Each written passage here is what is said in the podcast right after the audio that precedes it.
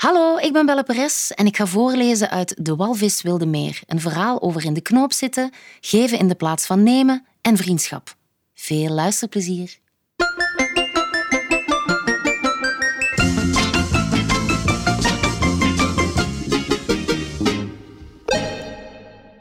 Onder het kalme geklots en geklater van rollende golven, heel diep onder water, tussen wat traag heen en weer wegend wier, dobberde Wilbert, een tobberig dier.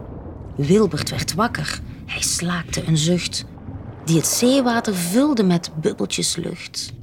Iedere morgen als Wilbert ontwaakte, voelde hij iets wat hem tobberig maakte. Een gapende leegte, een levensgroot gat. Ik mis iets, dacht Wilbert voortdurend. Maar wat? Hij viste van alles uit wrakken van schepen, wat Wilbert niet allemaal mee wist te slepen. Het huis van een kreeft, een kristallen karaf. Maar de volgende dag was de glans er vanaf. Zo ging het al jaren. En iedere keer riep Wilbert teleurgesteld uit: Ik wil meer. Dat nog meer niet hielp, had hij best in de gaten.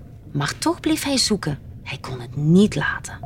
Hij dobberde rond, hij verzamelde voort en ontdekte bij toeval een schitterend oord. Wauw. Een rif vol met beestjes in glanzende schalen, vol krabbetjes, kreeften en roze garnalen. Vol kleurige visjes en bonte koralen, vol schelpen die glommen als zilveren kralen. Geweldig, dacht Wilbert, hier valt iets te halen. Diep in het rif ging het lelijk tekeer. De krabbetjes kibbelden over en weer. De kreeft beet de zeester, de schaar beet de school. Het was in dat rif veel te druk en te vol. Ze hapten, ze trapten elkaar op de tenen en niemand had door dat de zon was verdwenen. Behalve één krabbetje, Klaartje geheten. Zij zag, op een stukje koraalrif gezeten, de donkere schaduw van Wilbert verschijnen.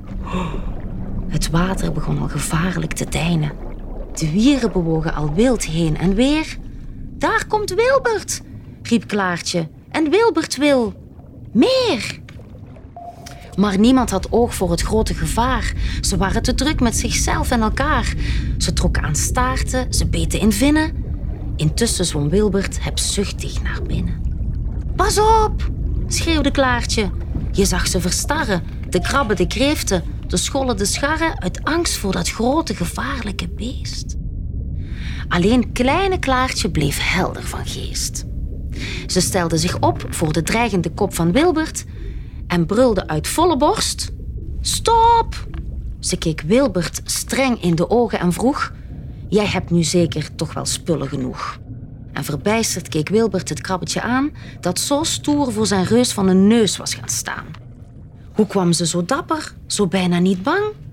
Er drupte een walvissentraan langs zijn wang. Ik voelde een gat en dat wilde ik vullen, sprak Wilbert bedroefd. Maar dat lukt niet met spullen.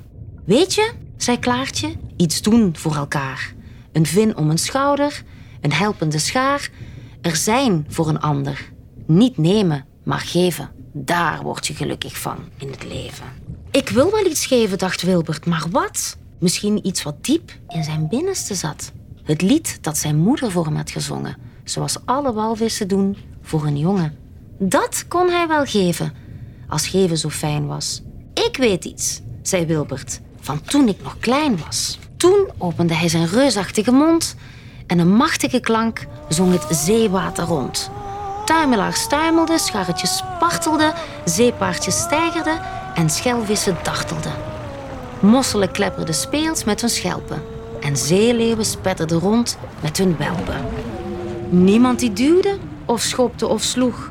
Iedereen voelde weer ruimte genoeg. Wat heerlijk was dat, zuchtte Wilbert verrukt. Het gat was verdwenen. Het was hem gelukt. Het krabbetje had zijn verlangen begrepen. Hij zou niet meer duiken naar wrakken van schepen. Hij wilde zijn walvissenlied blijven zingen. Niet zoeken naar spullen of duiken naar dingen. Karaffen en schelpen, volstrekt overbodig. Het lied van zijn moeder. Meer had hij niet nodig. Het gat dat hij had willen vullen, was dicht. Hij was nog wel zwaar, maar hij voelde zich licht.